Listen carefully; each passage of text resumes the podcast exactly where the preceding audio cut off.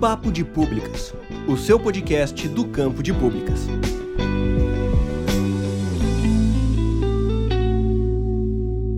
Olá, pessoas! Aqui é o Jefferson Antunes e eu estou aqui com meu amigo Estevão Arraes no Papo de Públicas Podcast. E hoje nós vamos falar sobre avaliação de políticas públicas. Mas antes, só lembrando, no final desse episódio nós vamos ler os comentários dos ouvintes, das ouvintes. Afinal, para não ficar muito longo, você que quiser continuar esse papo, a gente vai deixar para ler os comentários no final do episódio. Lembrando também de acessar as nossas redes sociais, né? Estamos no Facebook, no Instagram, no Twitter e no YouTube. É só nos procurar por Papo de Públicas Podcast. E você pode nos ouvir no Spotify, no Deezer, no YouTube e em todos os agregadores de podcast. Vamos lá, Estevão. Então, nosso tema aqui é avaliação de políticas públicas. Então, Jefferson, como ponto de partida, a gente precisa deixar claro para o nosso ouvinte o que é necessariamente avaliação. Bem, no campo das políticas públicas, a avaliação ela é ao mesmo tempo etapa e processo. Ela é etapa justamente porque ela está dentro do ciclo de políticas públicas, que é composto por cinco etapas. De forma resumida, nós temos a formação da agenda, que é a primeira etapa, onde há o levantamento de problemas públicos e a institucionalização dos mesmos em espaço político, que vai se tornar possivelmente um problema a ser recepcionado no plano de governo. Na segunda etapa, nós temos a formulação da política pública, que nesse processo ocorre a elaboração de soluções com base nas possibilidades disponíveis, e aí envolve recurso, expertise da gestão e condições políticas. Na terceira etapa, nós temos a tomada de decisão, onde o gestor de fato vai escolher qual a melhor possibilidade dentro do quadro, dentro do contexto, dentro do grupo de pressão e as possibilidades disponíveis a quarta etapa, que seria o processo propriamente dito da implementação, que, como o nome já diz, é a materialização da política, como, por exemplo, a construção de um hospital ou escola. E, por último, a quinta etapa seria justamente a avaliação da política pública, que é a etapa que vai mensurar ou avaliar a política para saber se ela de fato atendeu às expectativas desejadas por meio de métricas e abordagens distintas. Bem, para você ouvinte é, que já deve conhecer o ciclo de políticas públicas, ou mesmo não conhece o ciclo de políticas públicas, quem sabe se torne-se um futuro ponto, uma futura pauta para nós tratarmos aqui no Papo de Públicas Podcast. Se você quiser ouvir mais sobre isso, coloca aí nos comentários. Sim, Jefferson, é um tema que realmente todo estudante do campo de pública e futuro profissional do campo de pública precisa entender, né? Mas, dando continuidade, como eu já havia falado, agora a avaliação enquanto processo ela recebe essa caracterização porque é possível desenvolver processos de avaliação em todas essas etapas do próprio ciclo. Ou seja, dá para avaliar a formulação da agenda, dá para avaliar a tomada de decisão, o que inclui avaliar a avaliação, o que aí nós chamamos de meta-avaliação, onde a ideia é justamente melhorar os indicadores com base em avaliações feitas justamente para avaliar a avaliação. É, e aí temos nós, né? Para onde é que caminha esses resultados, né? Uma avaliação bem sucedida, ela é utilizada para retroalimentar todo o processo das políticas públicas, o que permite de um lado o melhoramento e ganho de expertise por parte da equipe gestora, e por outro lado permite que o gestor público entenda se uma determinada política ela foi efetiva em solucionar determinados problemas públicos. Vale também ressaltar que o processo de avaliação tem como sinônimo o processo de classificação, de sistematização. Porque muitas vezes a gente tem uma ideia de senso comum que a avaliação é um comparativo, quer dizer se é bom ou se é ruim a questão da avaliação é realmente um processo de classificar a política pública. Por exemplo, classificar quanto aos objetivos, ela cumpriu os objetivos. Então você classifica se e como esses objetivos foram atingidos. Perfeito, Jefferson. E outro ponto que precisa ser ressaltado e dito aqui, repetido quantas vezes for necessário, é dizer o seguinte: toda avaliação, por melhor que seja o gestor e a equipe dele, os métodos, ela sempre, Jefferson, sempre será incompleta e parcial. Por quê? Ela será sempre incompleta porque ela não vai conseguir agregar toda a complexidade que é ao redor dela. E ela será sempre parcial porque quem demanda avaliação tem um desejo. Vamos dar um exemplo aqui. Nós temos o governo do estado que ele vai implementar no município um novo tipo de policiamento, certo? O gestor desta política, caso seja cobrada uma avaliação dessa política no município, ele espera o quê? Que a avaliação seja positiva. E, portanto, tem que ser efetiva pois caso ela seja negativa ou indiferente, pode interferir diretamente no seu trabalho e acabar sendo realocado para outra região. Já o político, se for ele quem demanda, ele quer que essa política seja avaliada de modo também positiva, mas para quê? Para que seja utilizado como instrumento posteriormente, quem sabe, de sucesso do seu mandato, para mostrar a aprovação da população. E do outro lado, quando você tem a própria população avaliando uma política pública, para que, que ela avalia? Porque ela espera melhorias em seus serviços. Ou seja, temos em uma mesma política, ela pode ser avaliada de várias formas, com três objetivos distintos e com três é, desejos distintos. Né? De um lado, a manutenção da política, do outro lado, transformar essa avaliação em um marketing político, e do outro lado, garantir com que aquela política pública seja melhorada e ampliada enquanto serviço público para a população. Então, a avaliação de política pública tem um cenário muito complexo, uma vez que existe uma multiplicidade de atores que estão envolvidos no processo, cada um com seus vieses, cada um com seus desejos. E se torna muito evidente que o processo de avaliação em si, ele requer instrumentos que sejam capazes de mitigar esses vieses. Lembrando, Jefferson, que a avaliação é também a etapa ou processo mais caro, mais lento e seus resultados muitas vezes eles passam por distintas interpretações, o que só reforça a ideia de como é que ela é parcial. E no Brasil, Jefferson, já agora numa perspectiva mais histórica, a cultura de avaliação ela é relativamente nova, porque ela surge aí por volta do final da década de 80, início da década de 90, em um cenário de reforma gerencial do Estado, puxado por Fernando Henrique Cardoso que é uma temática que nós já tratamos no nosso primeiro episódio aqui do é, Papo de Públicas Podcast. E, ao mesmo tempo que haviam essas reformas puxadas pelo governo federal, por outro lado, havia a pressão de agências financiadoras internacionais, como o caso do Banco Internacional para a Reconstrução e o Desenvolvimento, o BIRD, e o Banco Interamericano de Desenvolvimento, o BID que eles passaram a ser muito mais criteriosos, exigindo todo agora um processo de elaboração de sistemas de monitoramento de avaliação dos projetos que eles mesmos financiavam. E, obviamente, como eu já falei, quem avalia é sempre a parte interessada, ou seja, quer avaliar algo para atender a um determinado objetivo o que inclui escolher seus próprios instrumentos. E estes bancos utilizam majoritariamente avaliações quantitativas gerenciais. Em outras palavras, eles utilizam a avaliação de impacto, que é um tipo de avaliação que tenta mensurar o impacto trazido por uma política criando cenários hipotéticos. E aqui, Jefferson, temos alguns problemas ou limitações. É, agora falando como professor de metodologia, realmente eu concordo demais com o Estevão. A avaliação de impacto, como ela é feita hoje no mundo todo, certo? Não é exclusividade do Brasil, como ela é feita hoje no mundo todo, existem sérios problemas metodológicos. Uma das formas mais comuns de se avaliar o impacto é realizar uma coleta de dados, né? Fazer questionário, até entrevista, mas mais comum é questionário, certo? Antes da aplicação da política e depois da aplicação da política. Isso é o mais comum. Quando eu falo isso, nem parece tão problemático. Mas o que é que acontece? Isso traz, isso acarreta problemas metodológicos, uma vez que ignora todo o contexto. Eu vou dar aqui um exemplo. Vamos pensar no programa Bolsa Família, certo? É, em um contexto onde a economia melhorou para todas as pessoas, como é que eu posso afirmar que o Bolsa Família é, ocasiona uma melhoria significativa para aquele grupo? Uma vez que realmente, se a gente for comparar o antes e o depois, melhorou. Mas se melhorou para todo mundo, quem garante que as melhoras macroeconômicas não foi o que causou a reversão do quadro e não o programa Bolsa Família?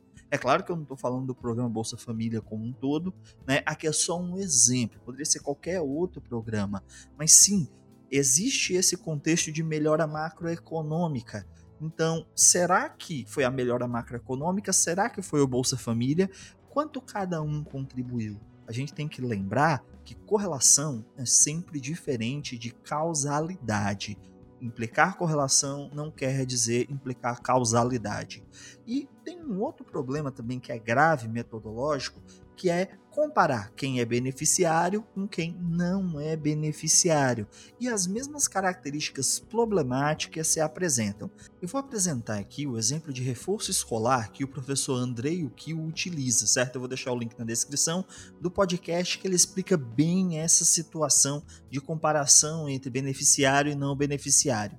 Vamos imaginar o seguinte: uma escola começa um programa de reforço escolar. Depois, compara as notas dos que participaram do reforço escolar com os que não participaram. E digamos que as notas de estudantes que participaram do reforço escolar sejam menores. Não se leva em consideração, nesse exemplo, qual o perfil dessas pessoas. Não quer dizer que a aula, que o reforço é ruim. Mas vamos pensar aqui racionalmente.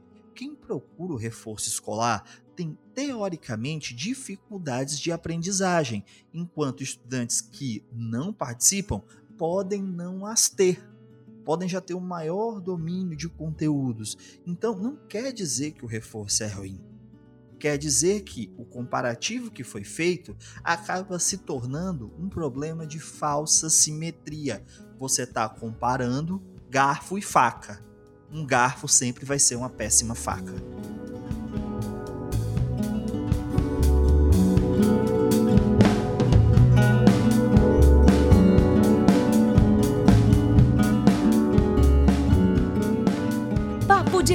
Públicas, o seu podcast do campo de públicas. Quer conhecer mais sobre o Papo de Públicas Podcast?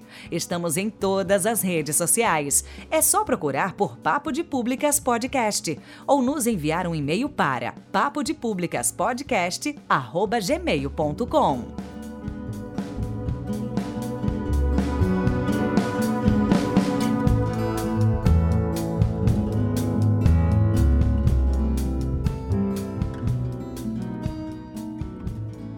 Mas e aí, Jefferson, como é que a gente poderia desenvolver algum método, não sei dizer especificamente, para reduzir esse tipo de problema?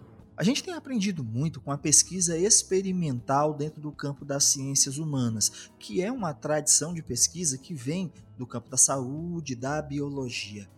Isso nos ajuda a compreender melhor quem é o público, quem são as pessoas que estão envolvidas com a política. Então, qual é a ideia? Primeiro, você tem que entender quem é o público. Segundo, randomizar participantes semelhantes, certo? Uma vez que os recursos são sempre escassos, você não pode escolher todo mundo. Terceiro, comparar os resultados entre os dois grupos. Dessa forma, você consegue compreender melhor o impacto, reduz os vieses e entende é, um pouco mais sobre o público dentro das suas similaridades, evitando cair em uma falsa simetria. Mas eu vou dar um exemplo aqui que vai ficar melhor elaborada essa questão da pesquisa experimental. Vamos lá. Imagina aí uma política de segurança alimentar que tem por objetivo reduzir o percentual de estudantes com sobrepeso, ofertando uma alimentação mais balanceada. Em uma escola de tempo integral, a maioria das refeições são realizadas nas escolas. Esse seria o locus ideal, lugar ideal para se aplicar a política. Você pode realizar um levantamento do perfil alimentar das crianças, selecionar 10 escolas que têm um perfil muito parecido, digamos que tem 40 escolas na sua rede de ensino. Você pega 10 para seguir melhor o nosso exemplo, digamos que cada escola tem 200 estudantes, você tem um universo de 2 mil. Você escolhe as cinco escolas de forma aleatória. Sei lá, bota num saco e vai puxando os nomes, bota um número em cada, rola uns dados, dá um jeito de escolher cinco escolas de forma aleatória. Essas cinco vão passar pelo programa e você escolhe mais cinco para ser o grupo controle, ou seja, cinco que não que são parecidas com as cinco primeiras que foram escolhidas, só que não vão passar pelo programa. Dessa forma, após a implementação da política, com esse controle de variáveis, você tem condição de realizar um comparativo mais próximo, uma vez que você diminuiu propositalmente as assimetrias, as diferenças entre as escolas e faz um comparativo muito mais simétrico entre os indivíduos que participam. Para quem quer saber um pouco mais sobre pesquisa experimental, eu vou recomendar um livro que é muito bom, certo? Running Randomizer Evaluating, a Practical Guide. O link vai ficar aqui na descrição desse episódio. Uma outra forma também é comparar grupos por similaridade. É o que a gente chama de ponto de corte de elegibilidade. Se você estuda indivíduos que serão atendidos pelo programa e também os que não cumprem os requisitos para participar do programa por valores mínimos, isso é uma forma muito inteligente de você desenhar uma pesquisa. Como é que funciona? Vamos pegar o mesmo exemplo acima do programa de alimentação numa escola, certo? Você faz a pesquisa e o que, é que acontece? Você vai lá, levanta os dados, vê o perfil de similaridade, até aí ok. Certo? Só que digamos que a política é indicada para estudantes que têm entre 10 e 20% de sobrepeso. Então o que é que você faz? Você faz um grupo controle com estudantes que tenham é que não sejam atendidos pela política por percentuais mínimos. Você vai estudar quem? quem tem entre 8 e 9% de sobrepeso, quem tem entre 21 e 22, para comparar pra, com quem tem entre 10 e 20% de sobrepeso. As pessoas que não entraram na política não entraram por muito pouco. Então você tem uma similaridade muito mais forte para realizar um comparativo entre pessoas que não são atendidas e pessoas que são atendidas pela política pública, porque você escolhe pessoas para participar como sujeito de pesquisa que são o quê? Que são muito parecidas no seu perfil. Assim, você está comparando de forma muito mais direta, evitando essa falsa simetria. Pois é, Jefferson. E aí agora eu acho que a gente pode tentar imaginar esses modelos no caso prático brasileiro, por exemplo. Porque o que é que nós temos aqui? A avaliação, como eu já falei, ela é uma eterna faca de dois gumes, porque ela é cara, ela é lenta. De um lado, o gestor público ele pede a avaliação de uma política, se ele percebe que essa avaliação é indiferente ou negativa, ele simplesmente para, porque não é interessante. É como se eu estivesse dando o seguinte recado: você está gastando dinheiro para dizer que as coisas não estão andando, né? E não entende aquilo ali no médio e no longo prazo. E aí, às vezes, eu fico pensando é, se o nosso problema vai muito mais além do método, que é até a perspectiva dos gestores públicos, né? Porque, como eu já havia citado anteriormente, é, toda avaliação ela vai ser parcial e incompleta, e principalmente sob demanda. E quais os problemas que acontecem? Vamos pegar o caso das escolas que você citou. Vou dar um exemplo por mais que haja todo o rigor metodológico, nem sempre o avaliador vai ter controle sobre certas variáveis. O que é que acaba acontecendo? Esse gestor público muitas vezes ele quer avaliar se uma determinada política em uma escola A é de fato efetiva e compara com a B. Só que ele acredita severamente que aquela avaliação, por algum motivo, não sei se é uma questão de paradigma, não sei se é uma questão metodológica, ou até psicológica, ele acredita justamente que as variáveis dentro daquela escola se isolam naquela escola. E aí eu sinto que não há todo esse cuidado da natureza qualitativa e entender o que exatamente está se comparando. E aí ocorrem as barbaridades, que seria justamente o seguinte: é, a comparação ela é possível, possível enquanto palavra. Eu posso comparar as duas escolas. Só que racionalmente ela é inadequada porque ela traz justamente métricas distintas. É como eu comparar uma formiga com um elefante. Eu posso comparar os dois? Posso. Mas racionalmente não há métrica em comum. Eu vou comparar uma antena com uma tromba. E aí? não chego a canto nenhum.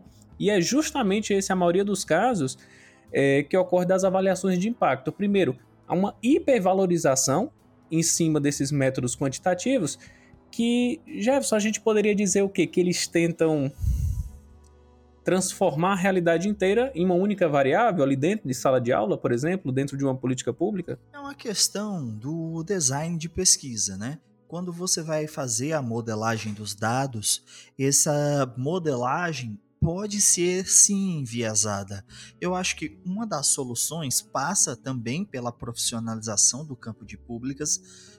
Outra questão que é bem interessante, é uma dica que eu sempre dou a quem é do campo de públicas, consultorias independentes. Exigir na sua cidade que certas coisas sejam avaliadas através de consultorias independentes, uma vez que isso pelo menos é, não garante, é claro, mas mitiga o problema dos vieses governamentais. A gente vê isso muito, né, dessa questão em cidade pequena, nos interiores, uma vez que existe um maior controle por parte dos governos municipais do território. É muito difícil você fazer, é, um governador estar tá preocupado com isso mas quando você vai para o nível local, essas preocupações que são mais próximas da realidade, enxertar os vieses que você deseja para a pesquisa aparecem muito mais. E aí é por isso que é importante tanto a consultoria independente, aí eu acho que o pessoal do campo de públicas tem que montar firma de consultoria para poder prestar esse serviço que é tão importante para a nossa sociedade. É importante também o que as instituições de ensino superior realizarem pesquisas de forma independente e publicizá-las, principalmente quando estamos tratando de questões importantes para o desenvolvimento da nossa nação. É interessante ressaltar isso, Jefferson, que há todo um pré-processo antes de se iniciar o processo de avaliação de políticas públicas, que é justamente essa reeducação. Por quê? Por parte do gestor público, a gente precisa deixar claro para ele a complexidade que envolve a política. Porque é, é muito simples eu pegar o João, que é aluno, e simplesmente fazer um teste para comparar salas de aula e acreditar que todas as variáveis dentro da sala de aula são estáveis sendo que você contabiliza a vida do João da porta da escola para dentro.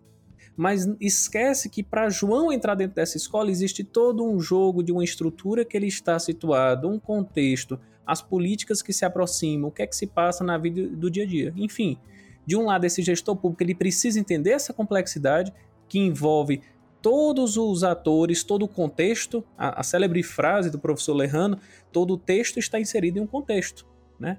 E, por outro lado, que é um maior dever nosso, como futuros profissionais do campo de públicas, do futuro avaliador de políticas públicas, é compreender que nem tudo que é mensurável se encontra em uma arena estável. O, o, ou seja, não é suscetível a interferências externas. Então, é, vocês estão trabalhando com ciências sociais aplicadas. Não dá para isolar esse ser humano a uma variável específica. E aqui, Jefferson, eu queria compartilhar um exemplo é, que ocorreu comigo em 2011 que me marcou bastante. Como você sabe, Jefferson, eu sou aqui de Acopiara, da região centro-sul do estado do Ceará.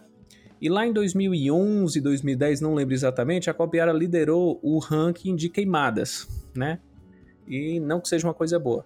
Mas naquela época, por conta desses indicadores, o IBAMA acabou desenvolvendo aqui uma política com o chama-se Centro Nacional de Prevenção e Combate aos Incêndios Florestais, que é justamente o pré-fogo, que é um, são guardas florestais para conter esses incêndios. Ok. Toda essa métrica foi desenvolvida com base em um georreferenciamento de um satélite que aqui nós vamos chamar de satélite alfa, ok? O satélite faz o georreferenciamento, esse georreferenciamento vem para o IBAMA e o IBAMA tem todo esse controle. E aí ele vai comparando de região em região. E aí tudo ok, né, Jefferson? Que é que se aconteceu, é, se sucedeu? Em quatro anos, quatro ou três anos depois, a cidade saiu de primeiro colocado de queimadas para quinto.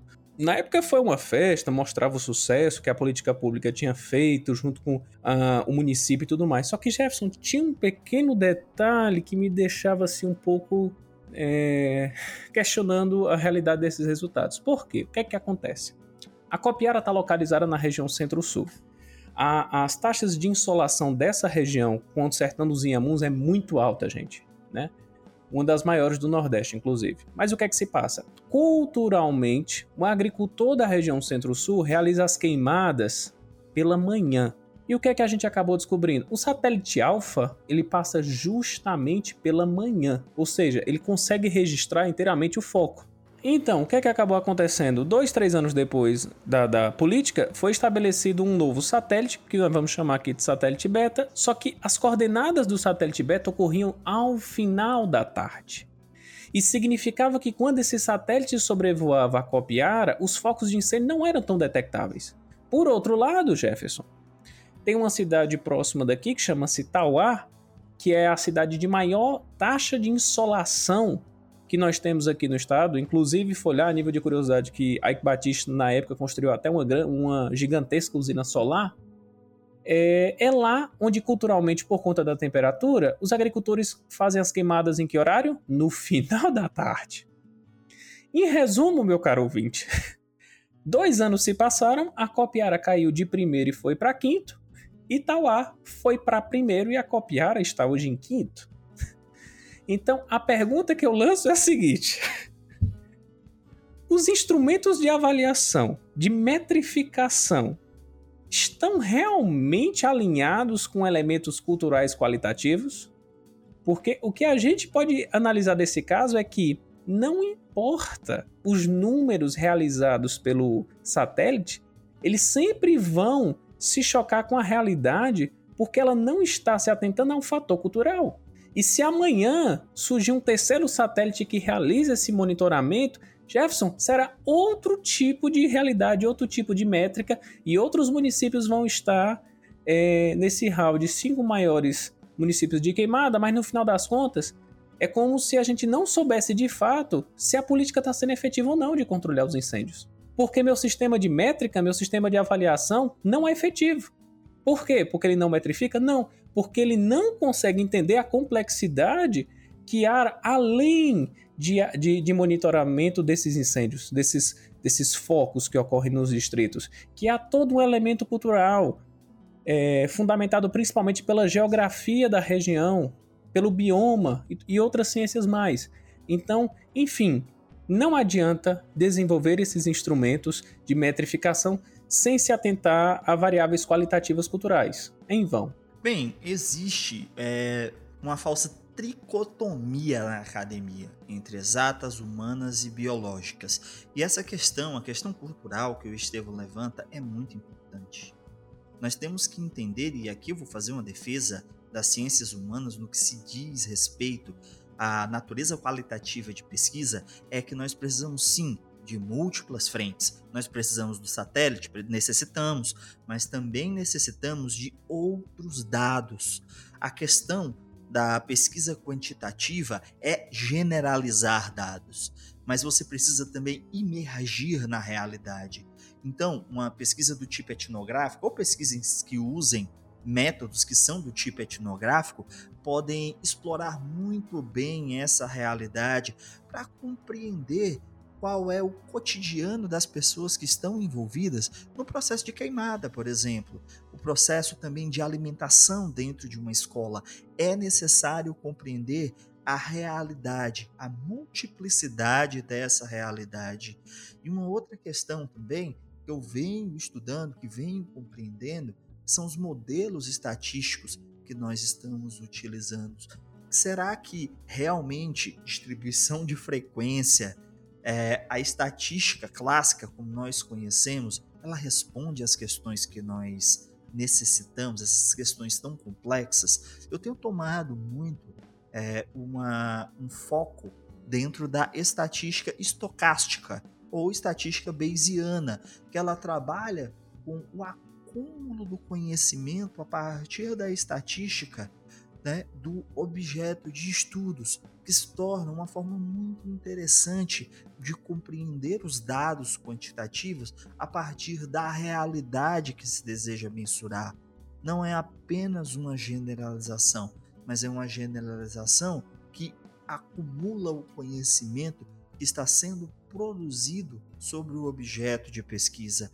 Então, existe uma necessidade de múltiplos desenhos de pesquisa e, com certeza, os métodos mistos em pesquisa, usando metodologias de natureza qualitativa e quantitativa, sejam mistos ou sequenciais, podem ajudar muito a avaliação de políticas públicas, a avaliação de impacto, para que nós possamos ter avaliações que sejam mais condizentes com a realidade. Lembrando que pesquisa não se faz sozinho. Então, existe uma necessidade de repensarmos os modelos de pesquisa também na forma como produzimos conhecimento, a partir dos paradigmas que nós, pesquisadoras e pesquisadores, encaramos a realidade. E a pesquisa cooperativa, realizada em múltiplas frentes, com múltiplos olhares, tem trazido ótimos resultados. Um exemplo é o diagnóstico rápido participativo, um método misto de pesquisa integrada com a comunidade que a comunidade participa do processo de aquisição de dados, o processo de análise de dados e inclusive o processo de publicização de dados. Eu vou deixar na descrição desse episódio um artigo que eu escrevi com algumas estudantes do campo de públicas sobre essa temática. Outras referências posso dar como aporte metodológico é o material do Inter-American Development Bank, o material também do Banco Mundial, tem um livro gratuito sobre avaliação de impacto, o livro do Sirandu Rankler, Gayatri Kowal e Halsan Samadi, The Handbook of Impact Evaluation. Todos os links vão estar na descrição desse episódio.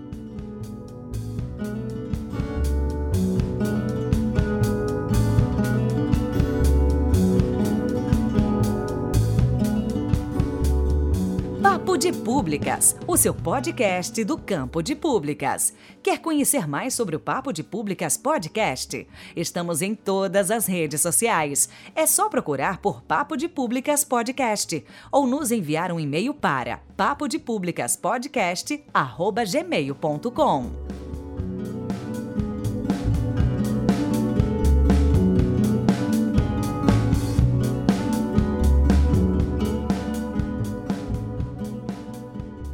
Lá na Universidade Federal do Ceará, há um mestrado em avaliação de políticas públicas no âmbito acadêmico, que é o PPGAP, e o profissional, que é o MAP.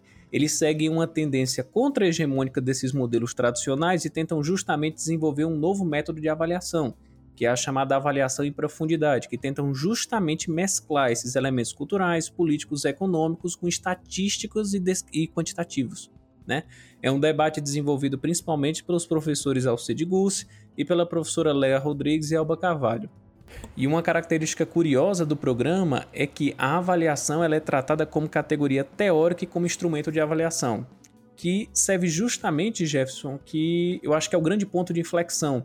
A avaliação de políticas públicas não é um mero instrumento, precisa também ter um norteamento paradigmático. Precisa-se ter noção da complexidade e das discussões políticas que estão em volta da discussão das avaliações. Bem, Jefferson, em resumo, nós temos que 1. Um, a avaliação é um processo importantíssimo, seja para o aprimoramento da política pública, tornando um serviço muito mais efetivo, eficaz, ou para o aprimoramento dos gestores, ampliando suas expertises e capacidades de gestão. 2. Não importa qual método seja utilizado, toda avaliação será parcial e incompleta, necessitando, portanto, que o avaliador de políticas públicas ele assuma que a realidade é muito complexa, o que requer um mix de métodos qualitativos e quantitativos. 3. Nem sempre o que pode ser comparado pode ser avaliado, pois estão em métricas distintas ou contextos distintos, gerando assim resultados com grandes distorções, o que exige do avaliador de políticas públicas uma visão mais multidisciplinar da realidade e aí ele precisa mesclar elementos culturais, sociais e estatísticos para uma possível é, formação de um quadro mais padronizado para que ele possa avaliar. E quatro, quem avalia, quem demanda e quem é avaliado possui interesses distintos na avaliação. A avaliação, portanto, ela não é apenas um conjunto de instrumentos, mas uma ferramenta de uso político e, portanto, suscetível a várias interpretações de seus resultados. Bem, então é isso, pessoal. Hoje nós abordamos a avaliação de políticas públicas. Falamos um pouco sobre avaliação de impacto e também sobre metodologia de pesquisa ligada à avaliação. Para você, futura administradora pública, futuro gestor público, pense com cuidado as métricas, use o conhecimento acadêmico para produzir conhecimento que seja útil à sociedade. Mais uma vez, lembramos que esse é o início da conversa. Se você quiser saber mais sobre esse assunto, nós vamos deixar os links de todo o material que nós usamos para a pesquisa desse episódio na descrição, também todas as referências que nós já citamos aqui. Se você quiser contribuir com o Papo de Públicas Podcast, deixe seu comentário, compartilha, manda aí para uma amiga, para um amigo. Olha que legal, aqui ó, escuta isso aqui, vai lá no celular da pessoa e deixa eu baixar aqui um podcast para tu pode fazer a propaganda do Papo de Públicas Podcast. Lembrando que estamos em todas as redes sociais. É só procurar por Papo de Públicas Podcast ou nos enviar um e-mail para papodepublicaspodcast@gmail.com. E Estevão, se alguém quiser te encontrar nas redes sociais, como ela faz? Só chamar lá no Instagram, arroba Estevão Arraes, ou no Facebook, Estevão Arraes. Bem, e se vocês quiserem me encontrar, é só procurar lá no Facebook por Gerson Calderache ou no Instagram e Twitter, arroba Calderache.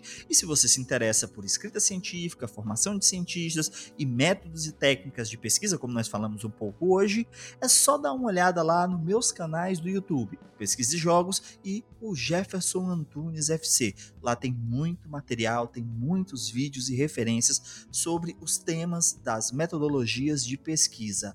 Lembrando que todos os links citados no episódio e todas as nossas redes sociais vão estar na descrição desse episódio. Um forte abraço e até a próxima! O episódio de hoje tem produção e pauta Jefferson Antunes e Estevão Arraes, edição, publicação e ilustração de capa Jefferson Antunes, revisão Estevão Arraes.